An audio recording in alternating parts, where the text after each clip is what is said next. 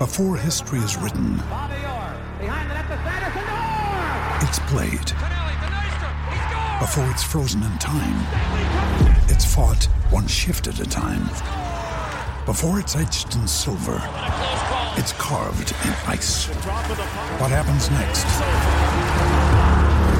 will last forever. The Stanley Cup Final on ABC and ESPN Plus begins Saturday. Deck maintenance isn't fun. Move the furniture and barbecue, sand and prep, paint, seal, or get a low maintenance Trex deck. The only colour fade you'll have to deal with is watching the sunset. Trex, the world's number one decking brand. Palmerbet on the edge of the box. Oh, it's a straight up screamer! Download our app today and enjoy straight up screamers this FIFA World Cup with great odds, great promos, and same game multi at Palmerbet. Gamble responsibly. For gamblers' help, call 1 800 858 858. Big talk, big opinions, the panel. Talk, talk, talk to me, yeah. It's 25 past 10 here on Mornings with Ian Smith. Ricardo Ball in for him this week. And joining us on the panel today, uh, James Regan. G'day, James. How are you? Good man, how are you? Yeah, good. Thank you. Good. And uh, Aidan McLaughlin as well. G'day, Aidan. Today, Ricardo, how you doing? Yeah, good. Thank you. Good. Uh, now, we're going to talk some boxing, we're going to talk some rugby, some tennis, and some NRL. But I thought we should start with the big news from overnight that Thomas Tuchel, the Chelsea manager, has been sacked by Todd Boehly, the new owner, after actually was on the 100th day of his ownership. He has sacked the guy that won the Champions League for Chelsea only two seasons ago. Uh, James, were, were you shocked by that decision?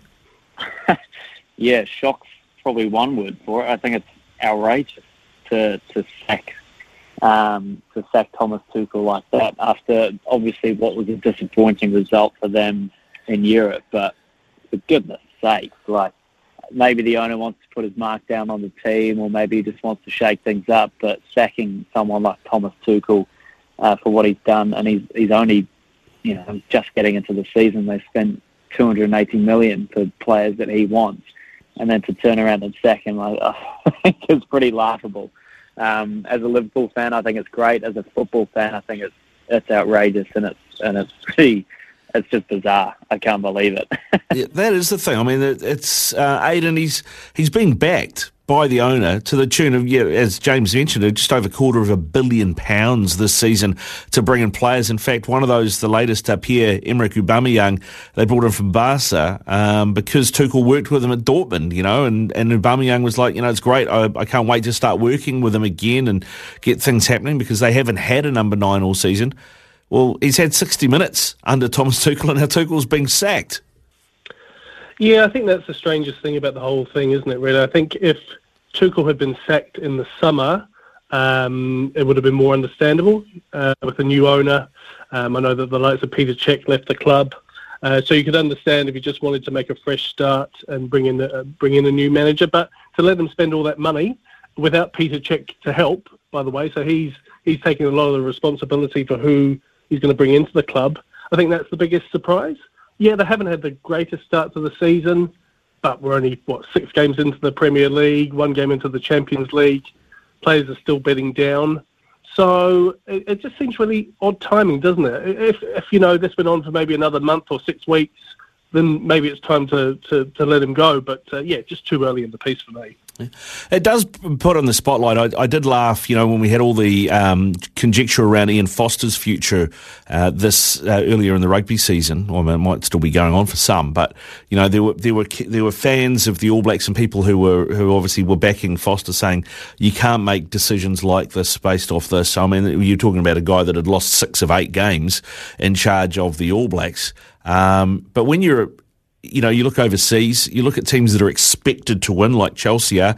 These decisions do happen over there like this, and I, I, I do wonder how people like that um, react, James.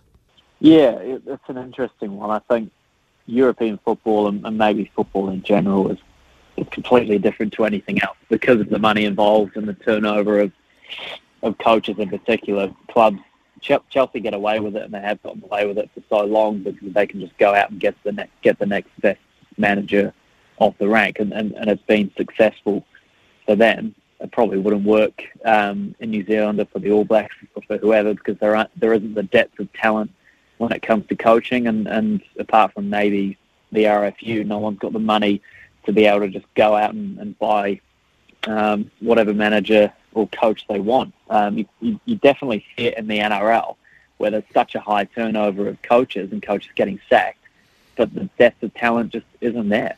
Um, apart from maybe a handful of top level coaches who are coaching the top teams, everyone else is pretty unproven and, and you know, is always on the edge of probably losing their job. So, uh, yeah, European football is a, a completely different beast to anything else we get anywhere else. At what point, Aiden, of this All Black season would uh, Ian Foster have been sacked if Todd Boehly had been running New Zealand rugby? uh, after the Northern Northern Hemisphere tour, probably Ricardo. I think. I don't, I don't, think he would have made it to the to the new season. Um, but but in all seriousness, I think probably after the the Irish, uh, the second defeat of the Irish in that three match series, I think would have been the time for for him to go uh, under such a, a regime. Um, but uh, I mean, as James said, it's it's like chalk and cheese, isn't it? You know, this is Chelsea. Apparently, if they want to get Graham Potter on board, uh, there's a 16 million pound release clause. He won't even blink twice at that. He's spent, as you say, 280 million pounds on players. He's got apparently he's got about four billion pounds to spend on the club if he needs to. So it's just it's just a different world, isn't it? And the other thing is he doesn't actually care what people think. Um, here in New Zealand, the NZR seem to care how they look um, rather than maybe make the, uh, the the right decision. They actually care about maybe looking a bit silly that they appointed the wrong person in the first place. So, whereas someone like yeah, a, Premier League owner just doesn't care about that. No, it, it, all feels very Ted Lasso, though, doesn't it? Um, I've, I've, got to, I've got to say Chelsea at the moment. Hey, we'll talk more about that and a few other things coming up on the panel. Right now, though, it's the latest in news and sport. Big talk, big opinions. The panel. 27 away from 11. Uh, we're in the midst of the panel with Aiden McLaughlin and James Regan. And James, I know the NRL is very much your backyard, so I've got to ask you uh, is it free for all now in the NRL? Head highs, fist fights, eye gouges, whatever you like. Just take the ban and do it next season and continue to play the finals. Apparently, that's what you can do now with Peter V'landys.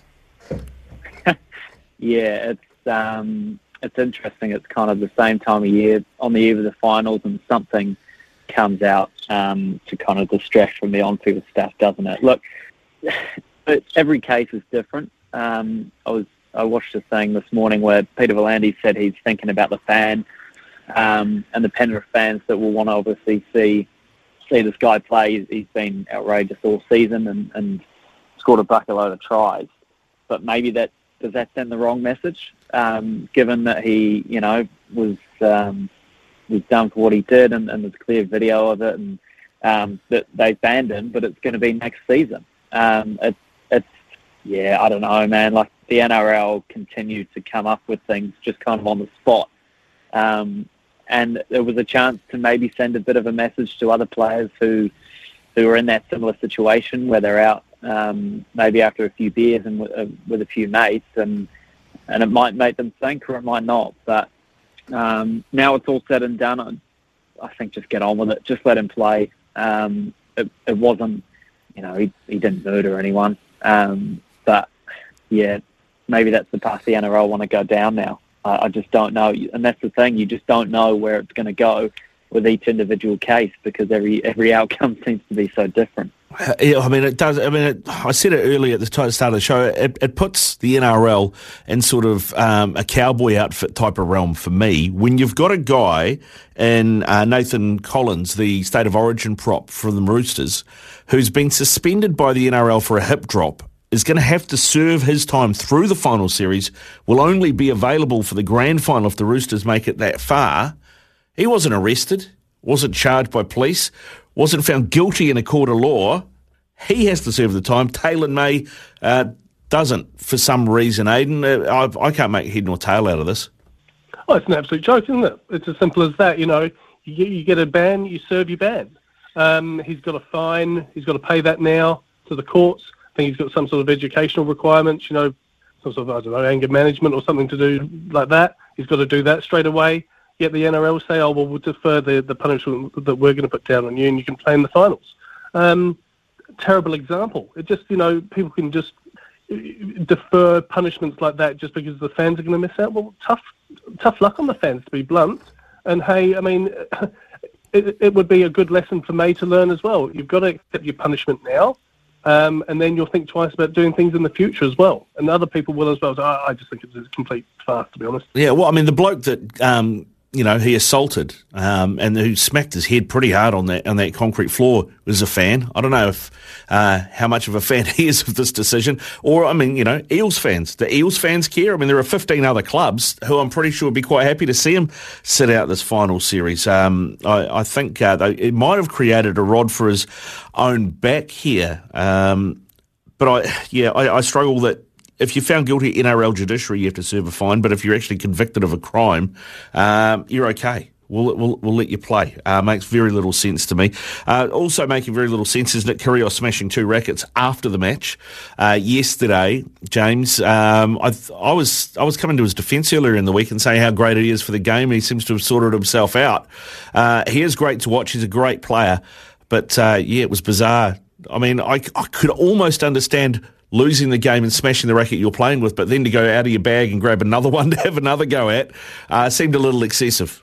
Yeah, yeah, bad day to be a racket when Nick Kyrgios was around. Um, it, it, was an amazing match, wasn't it? And props to both of those guys for, for going the way they did. It, it was phenomenal to watch. It was kind of never ending, and you didn't really want it to end. And and that is what Nick Kyrgios brings to tennis because as well as the way he played, and the way he dug himself out of some of those holes was the fact that you were always watching him knowing that something could happen at any time here, and that is box office.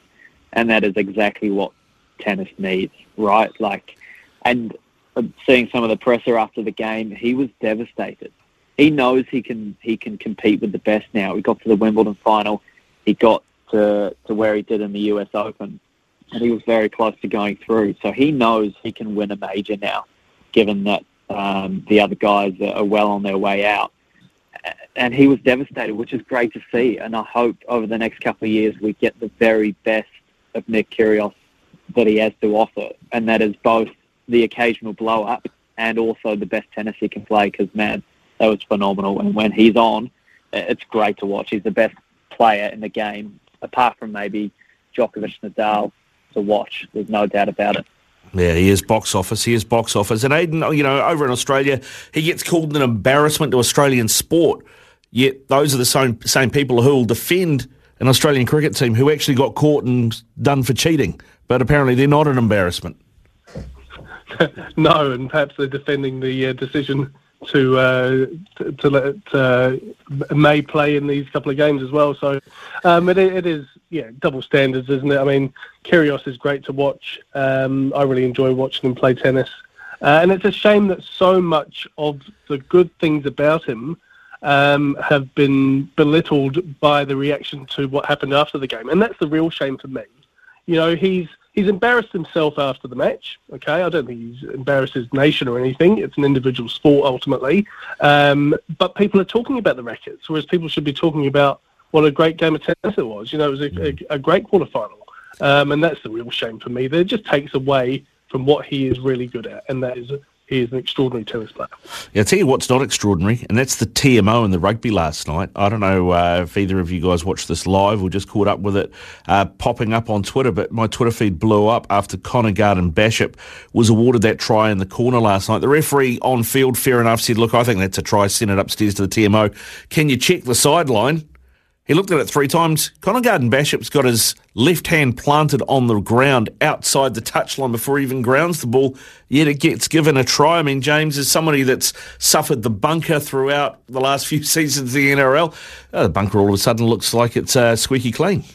Yeah, looks like a, a well-run oiled machine, doesn't it? The bunker compared to what happened last night. That was that was outrageous. I mean, I didn't watch it live. I caught up on it this morning, and oh, far out. I mean, if you're if you're Garden Bachop, you must know, surely. I mean, I know it all happens at an incredible pace, but you you've got to have some kind of inkling, and he must have been just dancing around after that because that that was just phenomenal. I mean, I don't know what happened up in the TMO, whether there was a technical fault or whether they just completely missed it, but my word, that is an absolute howler, and that's yeah, that's one for the one for the highlights package for sure, for Yeah. the wrong reasons. For the wrong reasons, indeed. And now, Aiden, I know you're a football fan, and VAR has had a terrible week in the Premier League, but I don't even think VAR would have got that wrong.